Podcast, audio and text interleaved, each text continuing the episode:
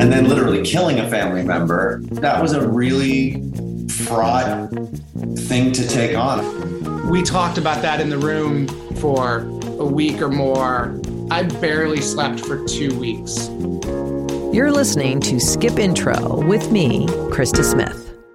Since its launch in 2017, Ozark has grown a staggering fan base thanks to its gripping portrayal of the Byrdes, an average American family who just happens to be laundering money for a Mexican drug cartel in central Missouri. This past January, Ozark, Season 4, Part 1, rose to the number one spot on Netflix, quickly racking up over 77 million views. And after much anticipation, the final installment of Ozark is here, marking the end of this flagship series. So get ready to see what awaits the Byrdes and the rest of those that inhabit their Ozark universe. Today, I'm here with lead actor, director, and producer Jason Bateman, and showrunner and writer Chris Mundy to dig deep into the grand finale of the show. There will be spoilers with a capital S, so be sure to catch up on the final season of Ozark before proceeding any further. You've been warned. Chris Mundy, Jason Bateman. First of all, congratulations. So great to see you. Good morning. Thanks for having us. I'm very excited to have the two of you on the show. I could not have been more satisfied with season four. It was like a good steak with a baked potato and a really dry martini. It was so effing good. I actually got emotional and I I just have to say kudos to you. I'm just going to go right back to the beginning. Did you guys when you met and I and I wanted you just to take our listeners from that moment you met and you realized like okay, you're Marty Byrde, you're 100% in. Chris, you're going to be the showrunner on this. Did you have any idea that you would end up here, end of season, four seasons, all of these awards, all of the chatter, all of it? Well, Chris, you go. I usually answer this question. You go. The funny thing about our first meeting, so our daughters, one of each of our daughters are in school together. So they were third graders together at the time, but we didn't know each other at all. I basically said, and they, and they had this, and they had been this typical marriage, you know, always cutting the other person off. They were classmates from kindergarten yeah. Forward. So they, yeah. so so now so they're in third grade. So Go ahead, honey. Third, they're in third grade. they're in third grade, and I've sort of like met with a bunch of people on it and like everything, but I, Jason and I hadn't met. I'm like, someone needs to tell him that I'm going to be a face he recognizes every day from drop off at school because we drop our kids off at school. And like our kids' school goes to 12th grade. So if this doesn't work, we are stuck with each other like forever. I remember we were supposed to meet on a Thursday and I'm in the third grade class and all of a sudden I get a tap at my on my shoulder and it's Jason. And we ended up sitting like school started and we sat out in the like little courtyard playground area for like an hour talking and then had our meeting, the official meeting the next day. I felt pretty quickly like we were going to get along. And then in the making of it, I think pretty early on, like once we started filming, maybe even before, maybe even like once Laura signed on, there were just little things. Once you had an idea of how good Julia was, there's this, you never know because so many things have to go right for anything to be any good. But like, you just kept thinking that we could maybe, it could maybe be really good. We were just hoping, you know what I mean? Like, but you're you're afraid to speak it out loud. Yeah, be, yeah, because as you're saying, you can you can kind of have the goods, but if there isn't harmony, you know, you can just start the stopwatch on it all crashing down because you just can't have one without the other. You know, I can make a bad sports analogy, but I think you kind of fill in the blanks. You know, it's just been, uh, you know, a, a, really great, great experience start to finish. Uh, just no exaggeration. Now, both of you, like so for our listener, showrunner, you're you're running the writers' room, so you're involved in every single one of these plot points, making sure it's believable and authentic, and all of this. You're the first one there and the last one there. Jason, you being Jason. Marty Byrde, obviously, and directed a lot of these episodes during the season. And we're going to talk about the last episode that you directed in this season four. But you're also the executive producer. So I imagine you see every bit of film, edit, cut, cue.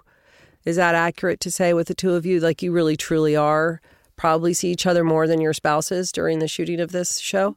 Yeah, I mean, you know, Jason Jason had to be away from his family a lot more than I had to be away from my family because he's physically has to be in Atlanta for every second we're filming. But we're talking, certainly talking all the time, and we're the last two voices in the editing room together. Do you know what I mean? Whether or not we're physically together or not. So yeah, we're sort of in lockstep that whole that, that, whole time. And one of the things I think uh, Chris and I are most proud of, and I know I speak from because we've talked about this a bunch. Um, you know, our ability to share duties and delegate and trust and compromise, and it's just a really, really difficult thing to do. You, everybody can talk about it, but when you get right down to it, it you know there are a thousand opportunities to disagree, and it's a choice to agree. It's a choice to find compromise and and I don't mean to imply that it's a that it was a challenge for us to compromise. It wasn't. We happened to share the same basic taste. His version of what is good is very similar to what my version is uh, in good in casting day players or you know sounds of of score, music, editorial pace, all that stuff. He likes the same stuff I do. So nine times out of 10, we agreed on everything. The one time out of 10, when we would have a disagreement about something, we just said very early on listen, if you care more about it going this way than I care about it going that way, then you win. Like it's just real simple common sense. And so we just managed to maintain that. I'm kind of amazed. Like we we really too did truly stick to it. Like when each of us would invoke it uh, in occasionally, and the other one was just like, okay, that's the rule, and we do it. And it was like it's kind of I know it sounds simple, but it, like as Jason was saying, it's not it's not so simple, and yet we did it. So I, I'm I'm I'm proud of a bunch of things of the show just because it was a really fun experience. But like, but that's definitely one of them. I hate the idea of going forward into my career thinking how how can how can I ever have a, a, a relationship, a creative relationship with this much synergy again? You know, and, and this much harmony. It's it it'll it'll be it'll be difficult. It'll, it's going to be a letdown. Let's talk about the show, actual, the nitty gritty, specifically for you, Jason. I mean, Marty Byrde, like how that character evolved. He's like kind of the voice of sanity through all the chaos that's happening. And I want to talk about one specific episode where we saw Marty completely lose it, but I'll get to that in another beat here. I want you just to kind of answer, like, how did you, Jason, actor, evolve through Marty Byrde over the course of these four seasons, which is basically like, I don't know, a 900 minute movie. I mean, if you think about how long these episodes are, how many of them are, you spent a lot of time with Marty Byrde, is what I'm really trying to say. So. I don't know. I mean, the, I hope this is a short answer. Marty starts pretty arrogant and has got a lot of hubris as far as what he thinks he can handle and and and the, the number of answers that he has uh, and and then I think throughout the course of the show, he uh, starts to become more and more confident or clear in exactly how smart he is and how smart he isn't, and just starts to own that and and how good a parent he is, how bad a parent he is, how how good a husband he is, how bad a husband he is, and he just decides to kind of just admit who he is and who he isn't be comfortable in his skin and then make decisions based on that as opposed to whatever sort of veneer or artifice he was practiced at when we first started the show. And that was a fun thing to play because there's a strength in that. And as Marty became a little bit more sort of passive and deferential to his wife as far as the, the, the partnership goes in this criminal venture, with that deference, with that sense of passiveness, he actually became stronger and more peaceful. And that was a great counterbalance to kind of the fuel that Wendy was burning. And now I don't know how much of this was was deliberate on on Chris and his great staff, and how much of it was just kind of the way I ended up kind of pushing and pulling the character, how much Wendy or Laura was pushing and pulling her character, and, and the writing staff's ability to adapt to that and yes and that. I don't know. That's kind of the fun of a series, an ongoing thing. But that's that was kind of my experience with it. Was there any one moment where you didn't root for Marty Byrde? Yeah, for sure. He made a bunch of decisions that I wouldn't make as a viewer or as a person. But then it was fun to kind of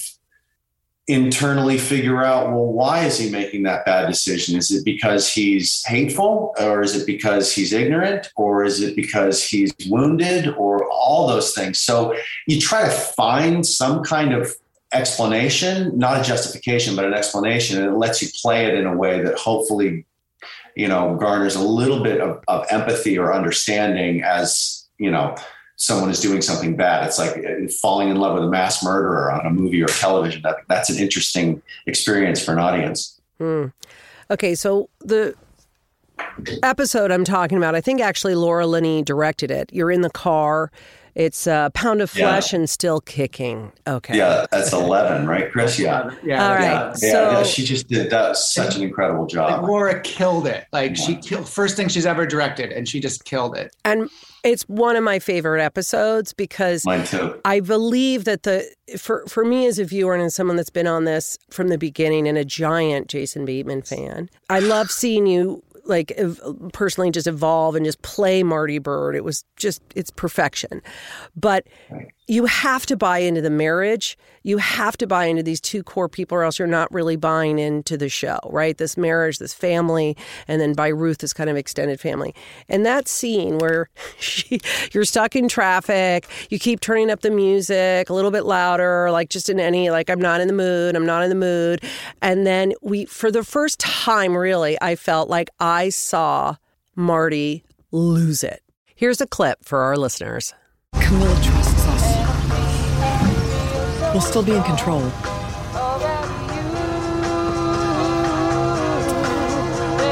Shutting me out? Is that it? Cute. Very, very cute. Very mature. The song sucks, by the way. Oh, for God's sake, this fucking asshole. I don't know where you want me to go. Where am I supposed to go? Just turn, Marty. Should I just turn Wendy where? into into that car or into that one? You know, how about I go up? How's that sound? I don't know how you thought this could be a shortcut. Okay. All right, that'll do it. Marty, Marty! You asshole! Marty! Get out of your fucking car and come tell me what the problem is. Marty? Wendy? What are you doing? For once in your life, listen to me and get back inside. Oh, get out of the what, car! What, what are you going to do? You're going to punch the guy? And it was so shocking and exciting at the same time.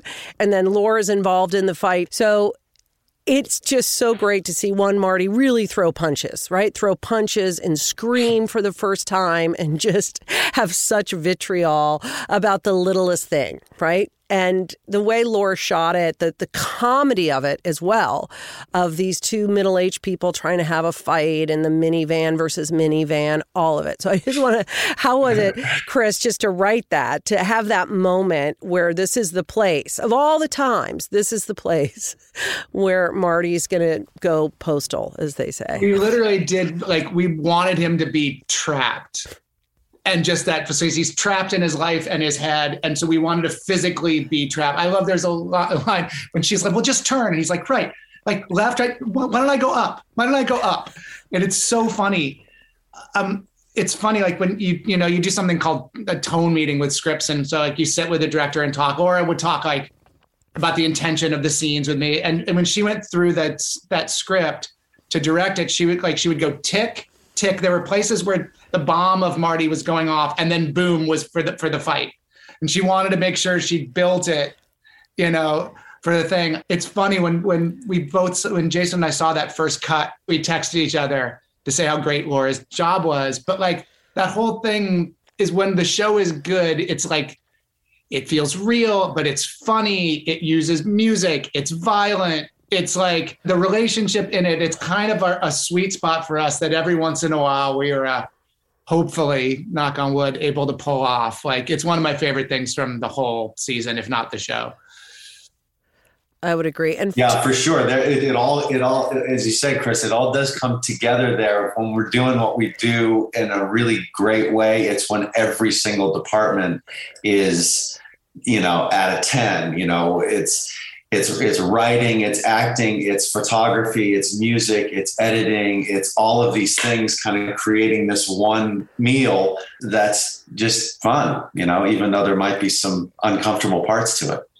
Yeah, and it feels like in that moment to me, like Wendy Byrde never loved her husband more in a weird way. It felt like after that moment, and then the next, you know, episode, we know that they're being, they were arrested. The kids have to come and bail them out.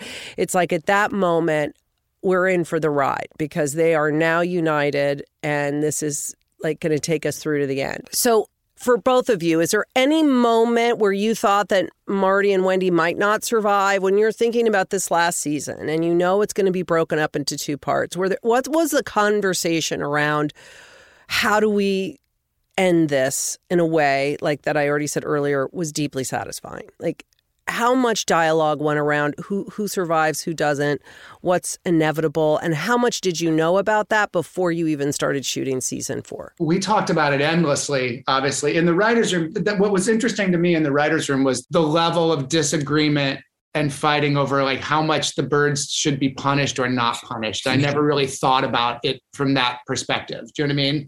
To me, there are characters. I wasn't thinking I I don't judge them exactly. I let I let them be. I let them do terrible things in my head. Do you know what I mean? But like there were real cases to be made of like, no, they need to be shit needs to come down on their head, you know, or they need to not live, or they need to like, you know. So we talked about it and endlessly. So when the decision on the finale came, we talked about that in the room for a week or more. And then I was like, we can't talk about this again I just need to think. And I didn't sleep. And this sounds like one of those things you say.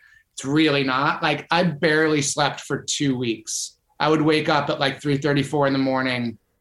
This feeling of like, you're supposed to take care of these people and you're not. It was really, really, really, really, really, really hard. I think it was right, but it was, but it was, it was hard. So we, we, we all talked about it a, a, a lot.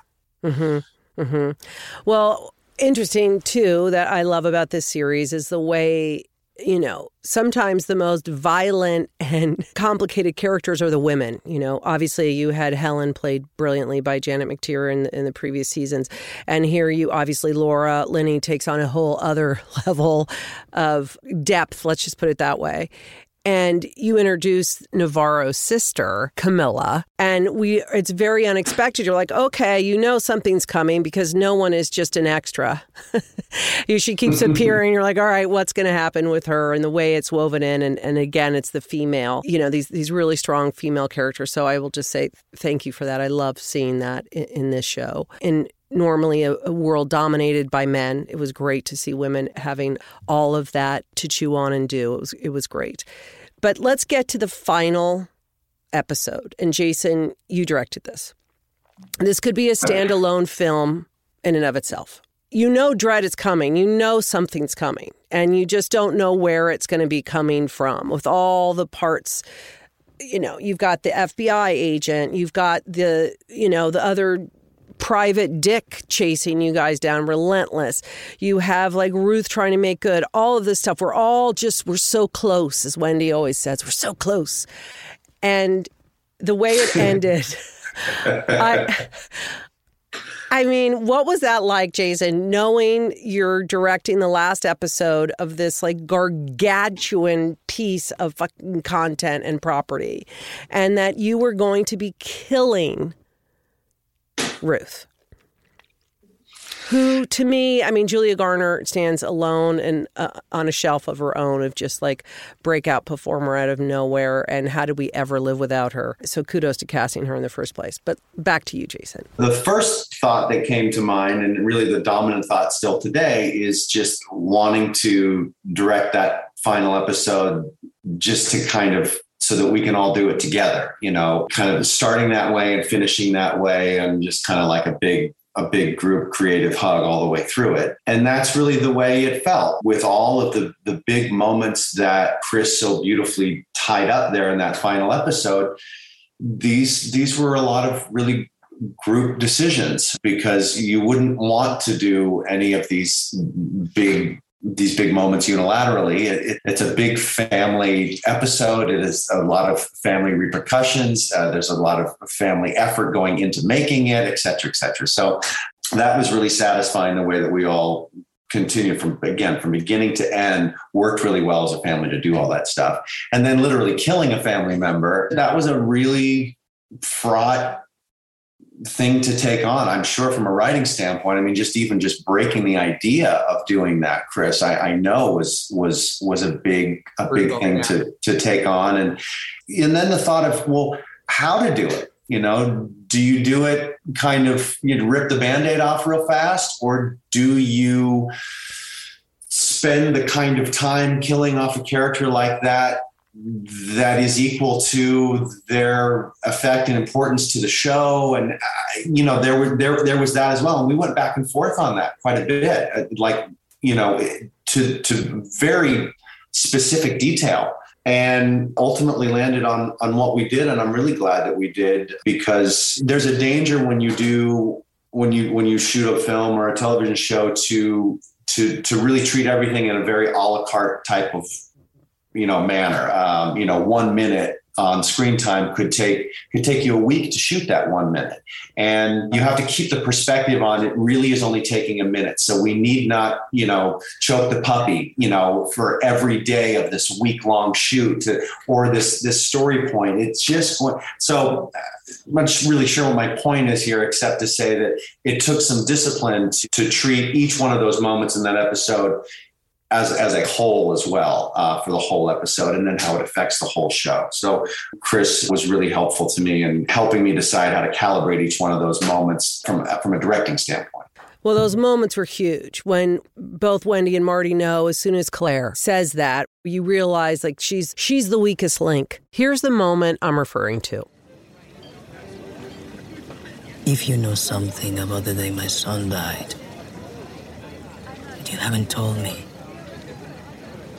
I will forgive you. This one time. If I find out later that there's something you aren't telling me now, well, I'll have someone slice you from your cunt to your chin.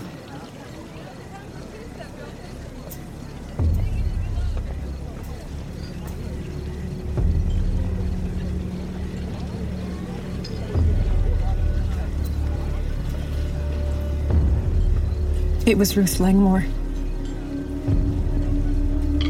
The girl here? In the casino? Javi killed her cousin. She followed him to my office and she shot him. I'm sorry. I didn't know what to do. I had my. I had my head of security take care of the body. I am so sorry. Did you know? I didn't tell anyone. Of course not. I was terrified. I was. I was sure I would be killed. And that when she said it, the look on your face, like on the Wendy and Marty, uh, you know, you should guys should get an Oscar. I'm just saying. I mean, I know this is television, but it was incredible. the, the, first Oscar ever given to a television show. We're gonna do it. I'm all down for it. But that look of dread, we, you know, the audience had that look of dread too. And what was so kind of deeply satisfying was to see how Wendy was already trying to think of a way to save Ruth, even though we've known they've gone at each other this whole time. That to me was like, oh, even in all of this you know, complexity. She understands the, the pieces of the puzzle. And to get to that scene in the car and when she comes out, and the one thing that Ruth, again, another Oscar worthy performance, when she says to her, Who told you? And when she hears Claire, you see on her face for me that it was, she understands she wasn't betrayed. It was her own doing that got her here. How'd you find out?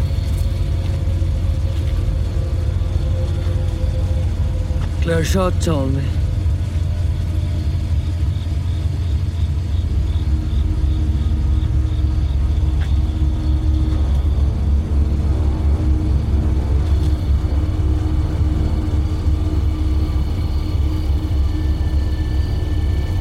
I'm not sorry.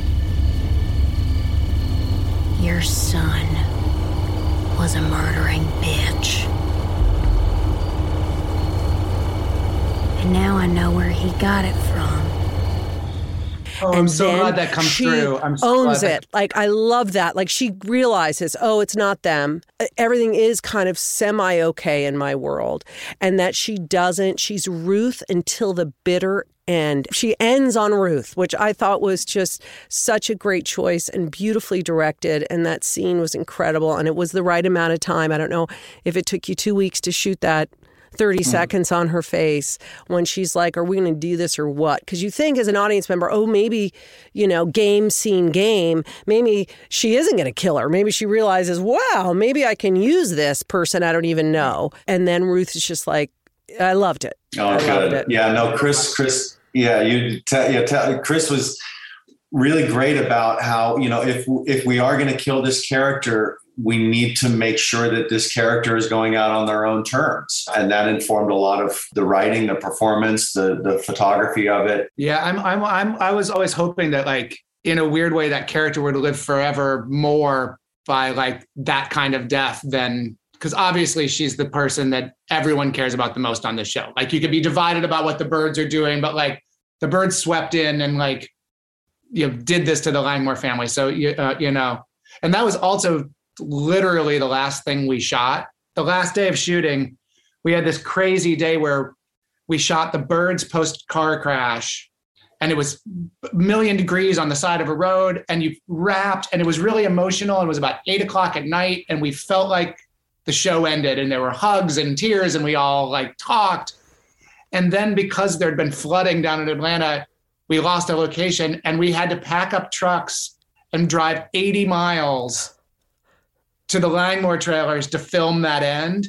And it had gone from like you were hot and sweaty to like it was cold and by the water at, at night. And we wrapped at about six in the morning. So like all of it is just it was a really emotional hard day on like on every front. Just like physically shooting emotional um you know and i think uh i think that plays in on on julia too in a way. Do you know what i mean? There's like a there's like a resignation you know that i think is is is really great Oh, and she's in white. Oh, I mean, come on. I know was- she looks like an old time movie star. She's Oh. like a 40s movie star, you know? I know. Uh, All right. So So, yeah. Well, so that literally was, did I hear correctly, the last shot of the whole series was that shot? You wow. I think it was right. Yeah. no, it definitely, it definitely was. And what Yeah. was that like? Like that moment when she it, it was you know it was obviously it was it was emotional and everything but as chris said it was six in the morning and no one wanted to stick around and fucking you know party or hug or cry or review or process. Everyone wanted to because we still had a 45 minute drive home to get to you know where everyone lives down in atlanta and, and the crew had to pack up the trucks and all that stuff so the, a lot of the hugs and kisses were at the the wrap party the next day Hmm. All right, before I get to the final end, I want to talk about the decision to show how Ben died. Because, you know, there's a whole thing on the internet. He didn't really die. He's still coming back. You know, everyone had a mm. lot of affection. It was brilliantly played, obviously. What was it that made you feel like you needed to show his end? Some of it was the, the very thing you said. Like there, like we knew that people had some kind of theory. Like you didn't see the body. It's like a soap opera. I didn't see the body, so you know he's he's coming back.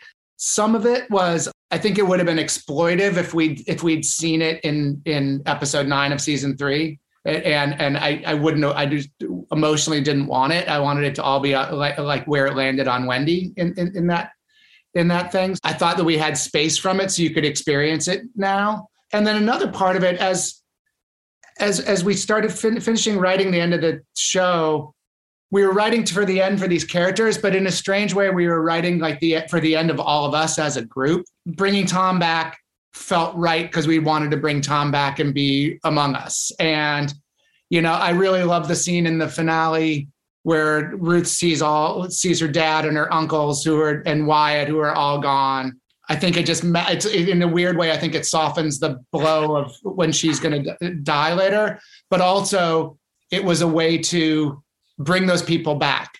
Like for season one, we sat around having drinks and playing guitar a lot at the hotel where we all would stay, and uh, Marc Menchaca would play that. That was one of the songs that I knew Marc played really well. So it, it, it's like both about the show, but about all the making of it. So it, at a certain point, it was it's a combination of serving the story and all of us like kind of holding hands to the end. Jason, how I mean, it's Julia's talked about how it's incredible that her first real huge grown up job is on Ozark. And, you know, she's told me this many times, like working with you and Lauren, everyone has just been the best experience of her short career, really. And and like you said, you're going to have a hard time moving on from that. I'm sure for her, who has like so much runway ahead of her. How important has that relationship for you been, both personally and also director to actor, doing that scene, and then just Marty to Ruth? It's impossible not to single her out, and it's also impossible to single her out because you know everybody contributed to make this place a really great place to work. And that's, again, that's a choice. And she is as responsible for that place being a good experience for her as as any anyone else is. She she could have chosen to not be as cooperative, not be as sunny, not be as kind, not be as friend. I mean, everybody has an opportunity to bring their best self or their medium self to work. And early on, everybody recognized that this this is a bunch of people that they really liked and cared about being liked. And so, uh, you know, that allowed us all to work really well together, whether we were acting together or director, actor, actor, director, cameraman, you know, sound anybody. I'm I'm thrilled that she had as much fun working with all of us as we had with her. I hope and pray that she can find uh, an environment as great as this one to work in, just as much as I'm crossing all my fingers and toes that I can as well.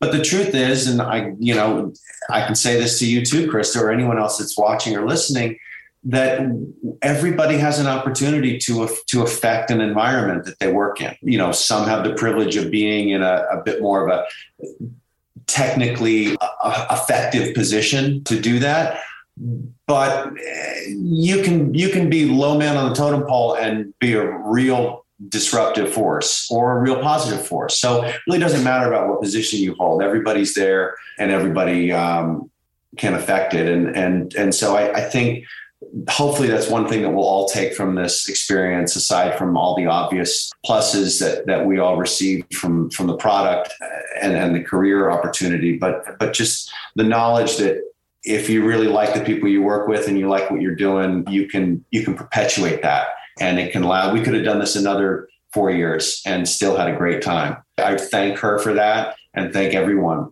for contributing to that. And Chris is an enormous part of that, as was Laura and Netflix, and it was it was fantastic. I could start all over again. Hmm.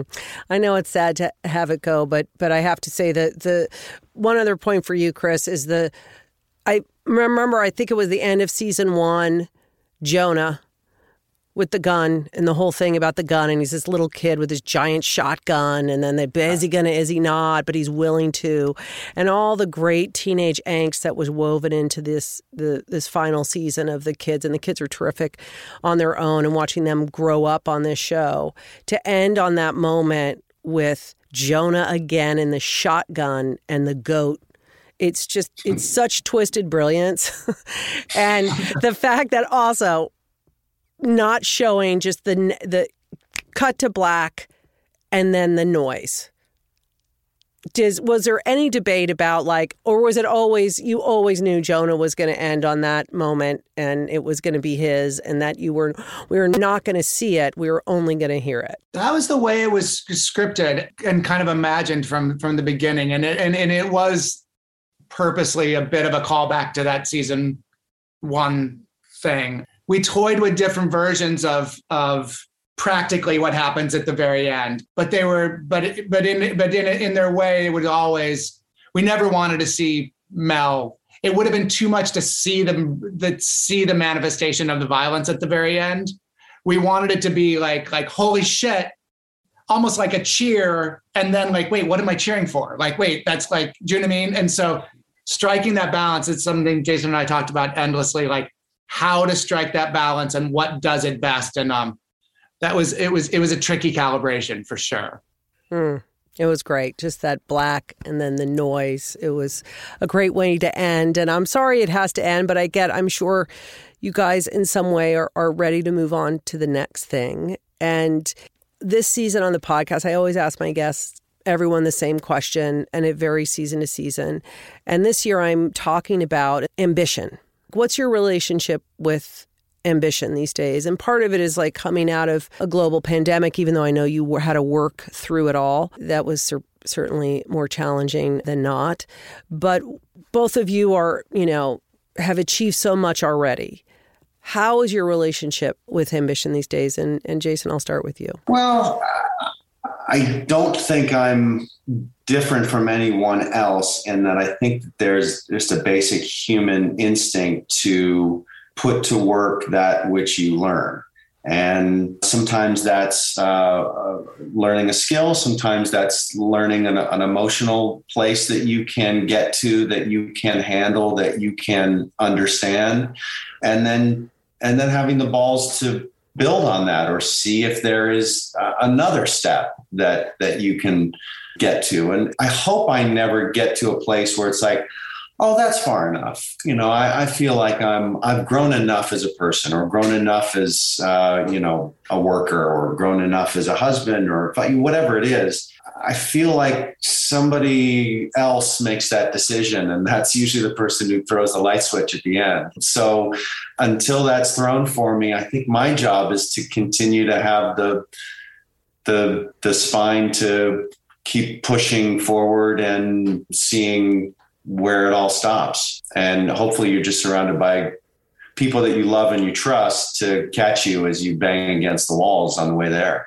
Yeah, my my answer is pretty similar. Like I don't I'm not particularly ambitious when it comes to like money or accolades or whatever. I don't really care. and Maybe I should care more. I want to get the chance to do good work.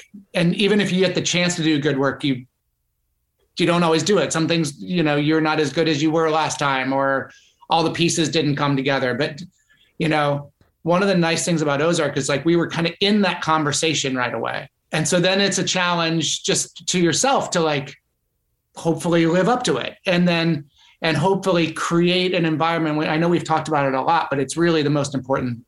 The legacy of the show to me is it was a really good place for a lot of people to come to work. I hope, you know, and so, um, so for me, it's that. It's like my ambition is like, oh wait, something that I thought was good that came out the way we meant it to come out, people actually seem to like. Like, that's great. Like, I want to try to create that again.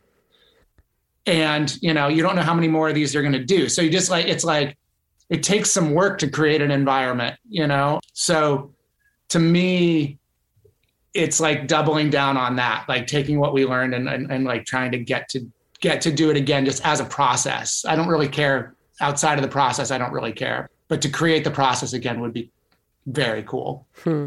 Chris, what what advice do you have for all those journalists out there that want a career in Hollywood? You know, they're weirdly equatable skills. I mean, you know, when you're doing journalism, you're trying to like dive into something as deeply as possible and then show it inside out rather than tell. Um, and you know how to hit a deadline. you know, there's like, so to me, it's finding things that think about story the way you think about think about fiction the way you think about a journalistic story like and and and research it just in your own brain in terms of like who are these characters in here like do you know what i mean like imagine doing the reporting only you're doing it about fictional characters. If you do that and it's something you know, you'll write something good. And if you write something good, you'll break in. I really think so. All right. And for all the fans out there, do you think that there's another world where you guys create something else again together, maybe? Oh, I, yes, please. I, would. I wouldn't say no. I'm no dummy. yeah, that was um, you know, it's it's uh, to make the marriage analogy again. Like, you know, would you marry John again today? Yeah. You know, would you marry Nilu again today? Yeah. Would I marry Amanda again today? Yeah. I mean, it, you just you you if it's fantastic, like keep going. We want to make another baby. You know, let's do it. You know, that's that's impractical to imagine that it's constant and it's and it's forever but to come back together at some point yeah i mean yeah it'd be fun yeah, it wouldn't be too soon yeah Oh, well, this has been such an incredible ride with this show. And I'm so happy that, you know, the I'm not happy that COVID happened, but what I loved is like so many other people, you know, so many people discovered the show again. Oh, I've been meaning, I've been meaning to watch it, I've been meaning to watch it. And then they actually had the time to sink their teeth into it. And the numbers are insane. I think the first, the first part of the season four, 100 million hours of watched. It's just, it's just incredible. It just keeps going up. So again, congratulations. And I thank you for uh, just creating such great entertainment. It was amazing. I'm sad to see it Thank go, you, but deeply Yeah. satisfied with how it ended. I'm so oh, I'm so like you're you're you're literally the first feedback we've gotten. So uh, thank you. It's that's that means a Oh lot. yeah, yeah exactly it's it's it's helpful for us to be able to sit and, and talk about it we don't get really a chance to talk about it so thanks for giving us that opportunity it's helpful with the closure yeah, no, definitely. And that that last little look on Ruth's face, I loved it. It was great, beautifully directed, Jason. Kudos Thank again you. for that. All right, gentlemen, thank you so much. I look forward to seeing you, Chris. I really want to meet you in person at some point. I know. I look forward to that Yes, moment. Absolutely, same. same. And um, Jason, I hope to see you soon. The final season of Ozark is streaming now on Netflix. Thanks so much for joining me. I'm Krista Smith, your host and creator of the show. Skip Intro is produced and edited by Isabel Aricchio and engineered by Dave Corwin. Special thanks to our coordinator, Alyssa Hillman. Please subscribe, rate, and review Skip Intro wherever you've been listening. You can find me on Twitter and Instagram at Krista Smith. If you enjoy the podcast, please go to netflixq.com for more. That's Netflix, dot com.